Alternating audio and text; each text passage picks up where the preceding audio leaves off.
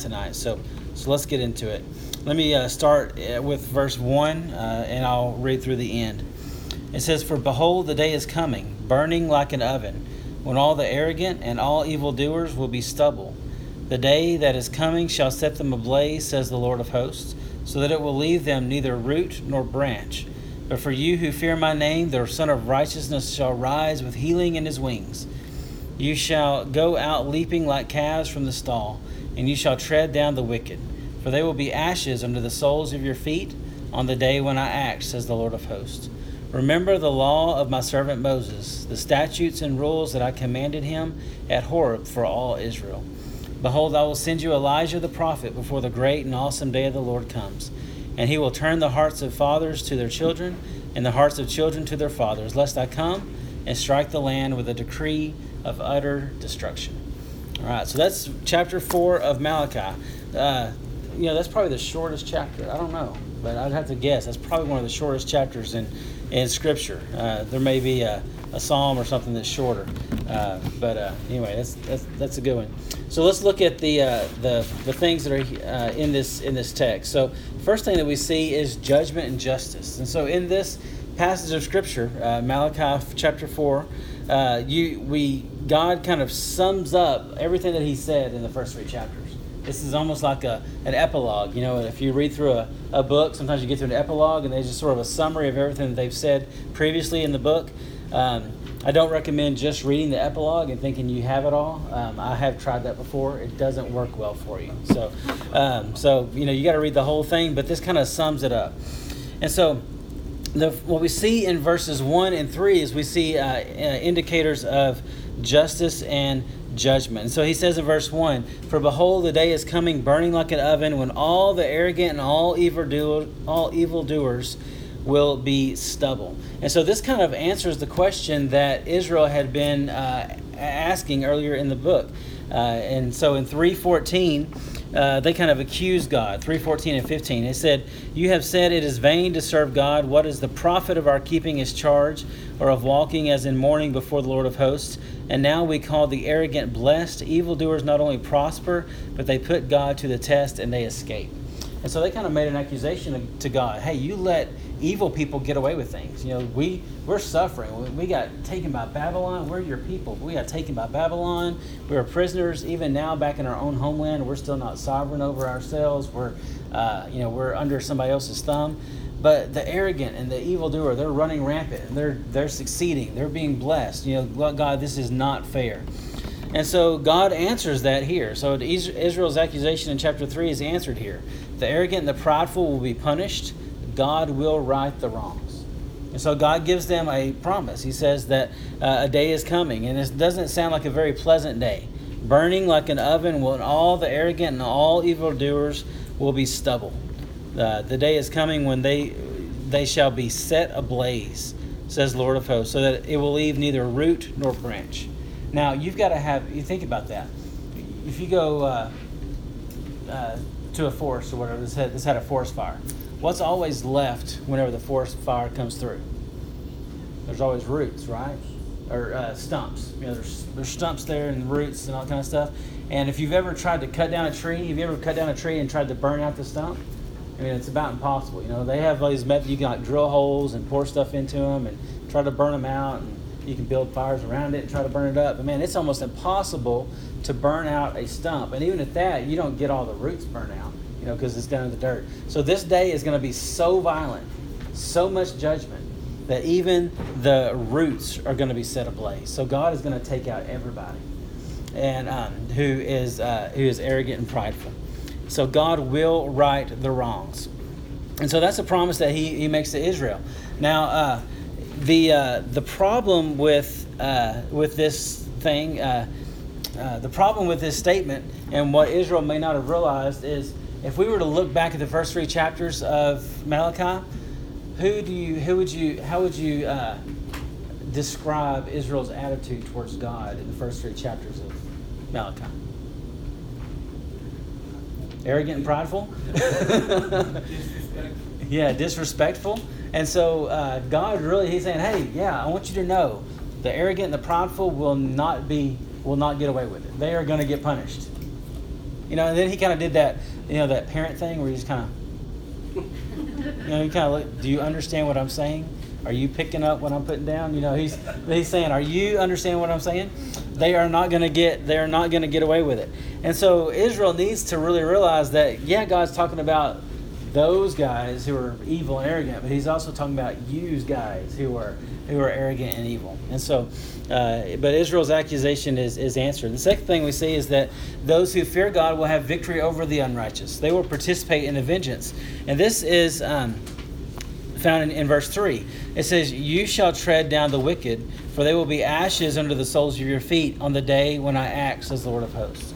And so you think about that, that judgment comes through burning like a fire, destroys the wicked, and God is saying, and you are going to be a part of that victory. You're going to be a part of the experience of that victorious, uh, that victorious time.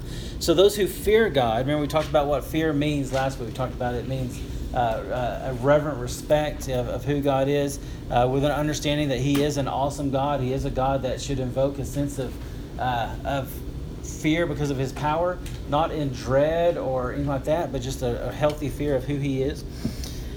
And so, um, so those who fear God in that way will have participate will participate in the victory over the unrighteous.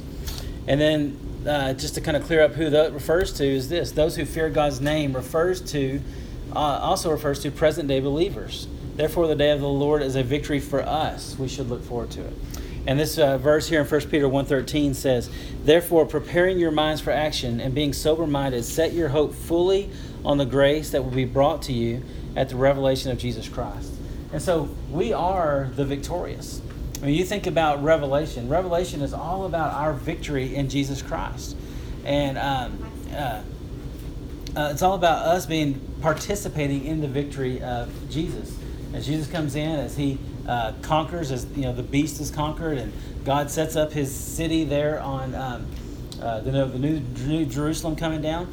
Um, we are going to participate in that victory, and so we are the present day believers who participate that. And so we should look forward to that. And that's what Peter is saying there in verses 113. We should prepare, be sober minded, set our hope fully on the grace that will be brought to you at the revelation of Jesus Christ. So there's a greater grace that we haven't even experienced yet, uh, and that's going to be uh, that's going to be brought to us at the revelation of Jesus Christ whenever He comes back. So, man, I feel sorry for them. when they're dancing around, are they bothering y'all? No. They're not bothering us any. I'm going to tell her.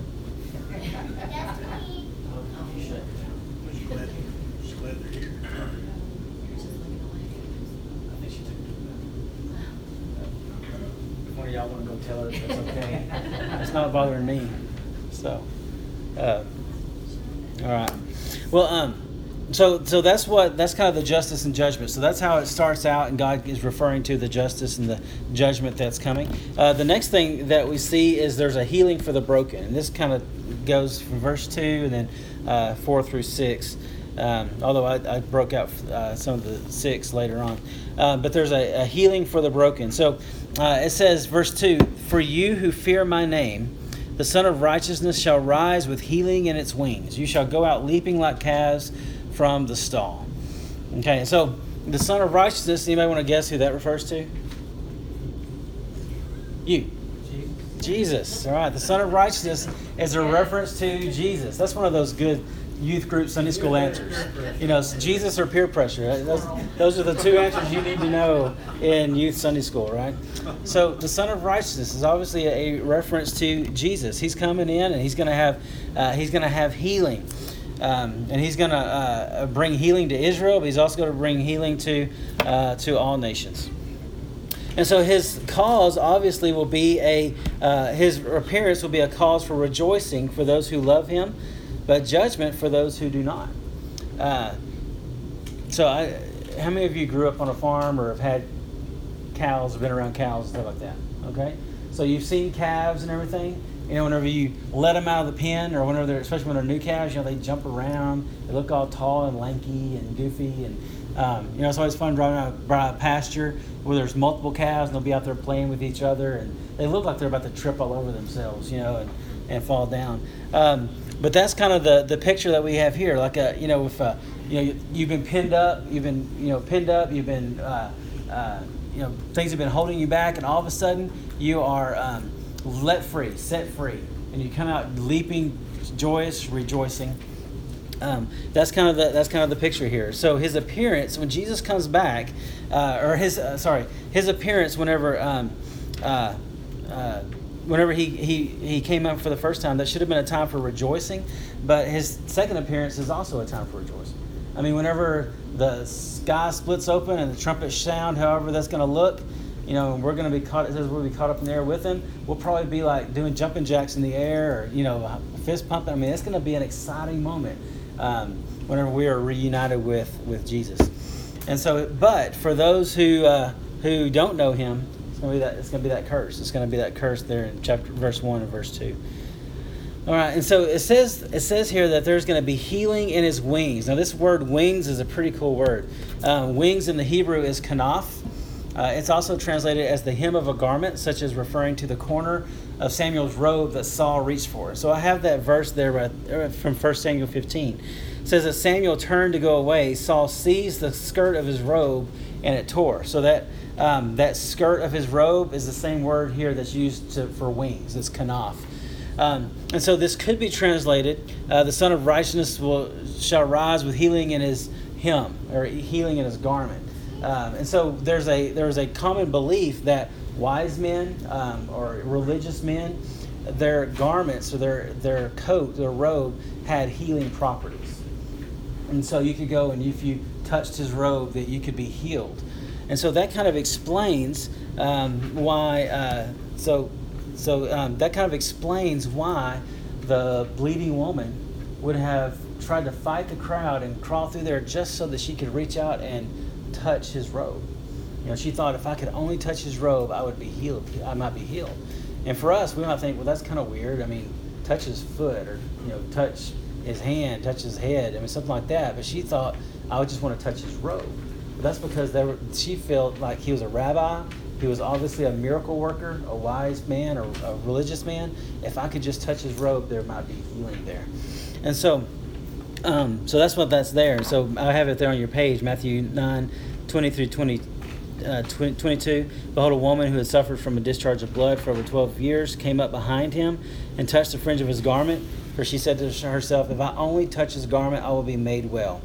And Jesus turned and seeing her said, Take heart, daughter, your faith has made you well. And instantly the woman was made well. So she reached out in faith, and it wasn't the touching of the garment that healed her, it was the act of faith that, that brought healing. And so, just this is kind of a this next one's kind of a side note, but it's just kind of interesting. Um, why would Matthew why would Matthew include this story? Well, Matthew was writing to a Jewish audience, and so for a Jewish audience to read this story, they would understand what he was referring to. So whenever they read this story about the woman who reached out and wanted to touch the wise man's hem of his garment, they would have this understanding in the background. They would realize that uh, Jesus was this divine healer uh, whose garment was healing. And so they would think maybe this is the Son of Righteousness with healing in his wings. And so um, he, is the, he is that divine Son of Righteousness. And so that's kind of why Matthew would include this, include this in there. All right, and then Malachi reiterates that living in obedience is still a key to being declared righteous. So he says in verse 4 Remember the law of my servant Moses, the statutes and rules that I commanded him at Horeb for all Israel. And so um, Malachi is at the end of the New, of the Old Testament. Uh, you know, the Old Testament was law based. Uh, there's you know, follow the law, obey the law of the Lord. You would think that maybe at the end of Malachi they would finally say, you know what, you guys are horrible at keeping the law, so just forget about it. you know, just give up on it. But no, even at right here at the very end of Malachi, the very last word that God gives to Israel before Jesus comes on the scene, He says again, obey my law. Keep my law. Um, obey what I have commanded you. And so God never changes his message, right? And from the time he gives the law to Moses, he tells him, you know, tells Israel to obey. He always points them back to the law, always goes back to the law. Um, and it's not because the law would save them, but it's because that Old Testament obedience was found in keeping the law. Okay? And so obedience for the Old Testament was found in keeping the law. And you could look at that and say that say it was works based salvation, but in reality it wasn't. They knew those who truly knew the Lord knew that it was not keeping the law that was saving them. They knew that it was faith in that word that was that was saving them. Um, because David says in Psalm 51, "You do not delight in sacrifice, or I would offer it." The sacrifice of the Lord is a, uh, what the thing that you desire is a broken heart and a contrite spirit. And so it was something completely separated from keeping the law. It was that broken heart that, that caused you to live in faith for Christ, for to God, and live in obedience to God, and be humble before the Lord. That's the same heart that's going to motivate you to, to keep the law. But David realized that there was something greater than the law here, because otherwise he would have said, "Well, you require sacrifices, so I'm going to go do sacrifices." Mean, he knew that was a requirement, but he knew that there was more to it than that, and he was going to offer sacrifices. Um, but he was going to first of all be obedient. And he continues on in Psalm 51, and he talks about, uh, you know, uh, living righteously, and then he says, "Then you will be pleased with sacrifices." You know, sacrifices will be offered in Zion, and you will be pleased with them. You'll accept them. And so, it, it, Old Testament obedience was keeping the law, but there was more to it there. It was faith in God's written word. So you were having faith in that word of God, faith in that in that Old Testament law, and who it pointed you to. And so Malachi reiterates that. But then we move to the New Testament. The New Testament says the same thing. But New Testament is obedience is living by faith. Okay? So New Testament, in the Old Testament, God kept pointing them back towards the law. But in the New Testament, it's pointing you towards faith. So you look at Romans, and you get to Romans chapter 1, verses 16 and 17, and it says, uh, you know, summarized, it says, the just shall live by faith. And then he goes into verse 18 where he starts saying, you know, but you know, this was this is what unrighteousness unrighteousness looks like. And so in verse 16 and 17 of Romans chapter 1, he says, um, you know, the righteous shall live by faith. And then all of Romans is pointing to what it looks like to live by faith. Talks about the law, talks about how the law was fulfilled, talks about how the law was lacking, um, talked about that the law was not, we don't do away with it now, but, you know, we're, we still, still need to realize that it's valid um, but it's not something that we are under anymore. And so in the New Testament, faith is living in God, faith in uh, living by faith, and the faith is in God's living word. And so now we've moved from that written word, that Old Testament law, the uh, the you know first five books of the law, the Pentateuch, and now we're looking at that living word because John one says that the Word became flesh and dwelt among us. And so now that faith is in Jesus Christ, faith in God's living word. And so Malachi reminds us to um, uh, to live in that way, and, and that's how the healing and the restoration is going to come come back. And so this last part is the is the part of conditional restoration, uh, and it, it's kind of interesting. These two verses in the Jewish scriptures are flip flopped. Um, they uh, they either depending on which writing you look at, they'll either be flip flopped or they will repeat verse five at the end, and that's because the rabbis did not want the last word of God to Israel to be a curse. They had a, they had a problem with that, and so uh, they would either uh, uh, flip flop the verses or they would um, uh, add verse five on there again. And so let's read that again. It says, "Behold, I will send you Elijah the prophet before the great and awesome day of the Lord comes." And he will turn the hearts of fathers to their children, and the hearts of children to their fathers, lest I come and strike the land with a decree of utter destruction and uh, and so they would uh, they would add they would they would add that, and he will turn the hearts of the fathers. They'd add that in there again, just for for good measure. And so Malachi ends with a promise. Okay, two promises: one of restoration and one of cursing. And so there's two promises here. One is that God is going to uh, uh turn the hearts of fathers to their children, but He's also there's going to be a decree of utter destruction if there is disobedience. And so, uh, so, so God warns them of that. And He says, "I'm going to send you Elijah the prophet before the great and awesome day of the Lord." And there's a lot of, depending on who you, which person you read, there's a lot of disagreement on who this refers to. You know, in in, uh, uh, in the New Testament, there's a lot of equating Elijah with John the Baptist, and um, but this this Elijah that's right here. Um, says that he will turn the hearts of the fathers to their children and the hearts of children to their fathers. And so the way it's written makes it seem like this Elijah person is the one who's turning the hearts of the fathers to, uh, you know, to the children and vice versa. Um, so uh, there's a little bit of disagreement on who this refers to. Uh, I kind of the way I read it, seems like to me it's referring to Elijah the prophet coming before the great day of the Lord, and then that it's the Lord who's turning the hearts of the fathers to the children. That's kind of how I how I read this. Um, I barely passed Hebrew, so you might not want to take my word for it. Uh, but, uh, but I believe that's that's what's saying here. And so, uh, you know, Elijah was, or John the Baptist was always equated with Elijah there in the New Testament. Um, and so it says that he will he will turn the hearts of the fathers. And so there's this uh, promise. God has promises this blessing for those who are faithful, and destruction of those who are not. And this is the same promise that uh, we have near the end of the book of Revelation. Revelation 12, 10 through 13 says, He said to me, Do not seal up the words of the prophecy of this book, for the time is near. Let the evildoer still do evil, and the filthy still be filthy, and the righteous still do right, and the holy still be holy. Behold, I am coming soon, bringing my recompense with me to repay each one for what he has done. I am the Alpha and the Omega, the first and the last, the beginning and the end. And so as God begins to wrap up the book of Revelation, he says, Hey, at this by this point, if you're doing evil, keep doing evil, and if you're being holy, keep being holy, because your deeds are known. You know, your way of living is known, and the judgment's already been pronounced, and it's coming. And so he says, I'm coming soon, bringing with me to repay each one for what he has done. Now we know because we've read the rest of the New Testament that um, whenever God comes to pay us for what he's done, he's going to look at us and he's going to see Jesus. And he's going to say, The payment has already been paid in full. And we're not going to be punished for the sin that's in our life because our punishment has already been handed out on the cross. And um, Jesus took our punishment for us. And so, but we do know that for those who do not know Jesus as Savior, that that punishment is coming if they don't turn to Him. And so, our hope, our, our message needs to be for them and uh, needs to just be to, um, to continue to reach out and, and to try to uh, share the gospel with them. Uh, and so, so let's look at some takeaways for this, okay? Um, see what we can kind of glean from this. The first one is this trust God with fairness in life. Uh, is life fair? No, life's not fair at all. Uh, some things we bring on ourselves, but there's a lot of things that happen to us that just flat out aren't fair. And um, the more that we look at the world around us, the more we probably realize, and we might think, Lord, why does the wicked prosper? we might sound kind of like these Jewish uh, people here, the Jews here, the Israelites. Uh, why are the wicked prospering? Why do they keep getting more and more and more and we're just barely getting by and we're trying to live for you? Um, and so we need to realize that in the end, God is going to make everything right.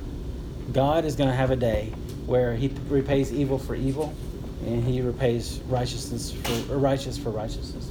Um, and so we have to trust God with the fairness in life, and we also have to realize that sometimes, from earthly standards, what's fair for me, what seems fair to me, might seem unfair to you. And just to give you an example of what's going on in popular culture, think about all the statues that they're wanting to take down right now. You know, I look at it from a uh, white male Southerner perspective, and, um, I think, well, they're trying to rewrite history. Why are they doing this? Why are they doing that? But you know, I don't have slave background in my in my heritage. Um, my grandfather's grandfather was not a slave a slave. You know, but there may still be people who's out there whose grandfathers or great grandfathers grandfathers were. You know, they may have heard those stories, and whenever they walk by a Robert Lee statue, that's what they think of. And I don't know, you know, I don't know what that's like. I just I can look at it from my perspective, and I think, how dare they do that? But for them, the unfairness may be completely opposite. And so sometimes in life, what's fair for me may seem completely unfair for you, and we can still be brothers in Christ and and look at things that way. And so, what we do know is that when it comes to living righteously, that is what we've been called to do. And we have to leave the fairness to, to God. The next thing is this anticipate and pray for the return of the Lord. Uh, you know, there's there's times where uh, I pray for pray, Lord, I can't wait for you to come back and things like that. But when it comes right down to it, um, I probably don't really anticipate the coming of the Lord like I should. You know, I want to see my kids grow up. I want to I want to be grandpa one day so I can spoil them and send them home. You know, and get even with them and stuff like that. Hey, y'all got some amens on that one, right? You know, those are some good times. I want to see them, you know, grow up. I want to see them get married. I want to see them do great things for the Lord. And that's not going to happen if Jesus comes back next week. And so, for some me selfishly, you know, I'm sitting here thinking, no, I don't want you to come back yet. You know, I want to see these things. You know, you know, Laura and Terry, be, I know I want the baby to be born. You know, I want to see the baby coming and stuff like that. But um, but we do as Christians, we should anticipate it. I mean, that's that is the greatest thing. You know, Preston and Addison, Blake and Jackson growing up to be great young men and women. That's a good thing, but that's not the greatest thing. Because hey, if Lord comes back tomorrow, we'll just all go and spend eternity together. You know, that's that's that's the greatest thing. But we should anticipate it and pray for the return of the Lord. The the end of Revelation where Jesus says, "I'm coming soon," and John responds, "Amen. Come, Lord." you know, that should be our that should be our anticipation every day. Next thing, remember that Jesus is our healer, both physical and spiritual. Um, you know, there's doctors, and doctors are great. You know, we got some great nurses here on our front row.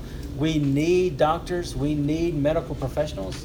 Um, we need counselors. We need psychiatrists. I think, you know, we need those people. Um, but when it comes right down to it, the Lord is responsible for all of you. And we pray for wisdom for doctors. We pray for Him to guide their hands. God is the one who brings our healing. And so we always need to look to Him and trust in Him for, for healing. For and we we need to trust Him for healing for our country, because um, only He can do it. Um, you know, we are we are called to humble ourselves, but God's the one who has to do the healing. And so we do our part, and He'll do ours. And the last thing is we must be faithful to the very end. Um, he says that uh, uh, that. Um, it says, verse 2 You who fear my name, the Son of Righteousness, thou uh, shall rise. It says, You shall tread down the wicked. And, uh, and in, it says in verse 5, There is a great and awesome day of the Lord coming. And so we know that there was a great day when the Lord came and he died on the cross for our sins, but there's another great day coming as well. And that's the, that's at the end of time whenever he comes. And we want to be found faithful. You know, we want to be found faithful whenever we, uh, whenever he comes back. Um, the uh, uh, the harvest is still plentiful. Uh, there's still people to be won, and we need to be faithful to the very end. One of the things you know you definitely won't want to do is for the Lord to come back and say, "Well, I guess you get him anyway." you know, I don't I don't want him to be be thinking, you know, I saved you, but you didn't do a whole lot with it. you know, and you know, I think God's honest. He's probably going to tell us that if we He's going to show us the opportunities that we missed out on. Um, I think there's a, passage in Thessalonians we, we read last week that talks about our deeds being judged, you know, by fire, and those things were done for the Lord will survive. Those things done for ourselves will be burned up. Um, you know, we need to make sure that we're being faithful to the Lord all the way to the very end, working hard for Him and serving Him, not because we're trying to earn our salvation, uh, not because we're trying to, you know, be the best person here, uh, you know, you're the best person in the church or something like that just because we love the Lord and He has given us everything, the least we can do is live for Him. So we want to be faithful to the very end. So for uh, uh, for us, Malachi actually ends on a pretty good note because it's telling you the promises of righteousness. And uh, if we live for righteous, live for the Lord, uh, we're going to see the blessings that come. Uh, but it's also a sobering thing because we realize that there's still work for us to to be done because we need to be out there sharing that message with other people. And so hopefully this will just encourage you to uh, um, uh, to uh, to live for Him and encourage you to share that message with other people that you're around, because we all have areas of influence where we can we can reach out. So let me pray for us, and we'll be done.